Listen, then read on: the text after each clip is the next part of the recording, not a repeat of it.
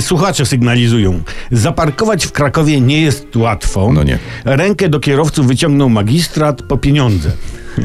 No bo tak, mieszkaniec strefy płatnego parkowania płaci karę za miejsce swojego zamieszkania, którą to karę władze miasta nazywają abonamentem, sto dwadzieścia zeta rocznie.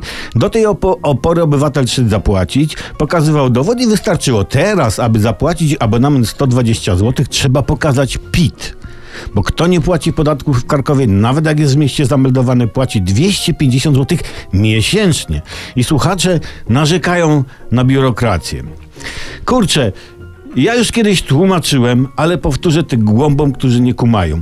Otóż każdy urząd musi uzasadnić głównie przed sobą w zasadzie swoje istnienie. Najłatwiej jest to zrobić, dodając nowe nakazy i zakazy. Nawet, słuchajcie, jest taka specjalna tajna komórka w każdym urzędzie miasta do spraw utrudniania życia mieszkańcom. Mieści się one zwykle za kotłownią, małe, nie rzucające się w oczy drzwi.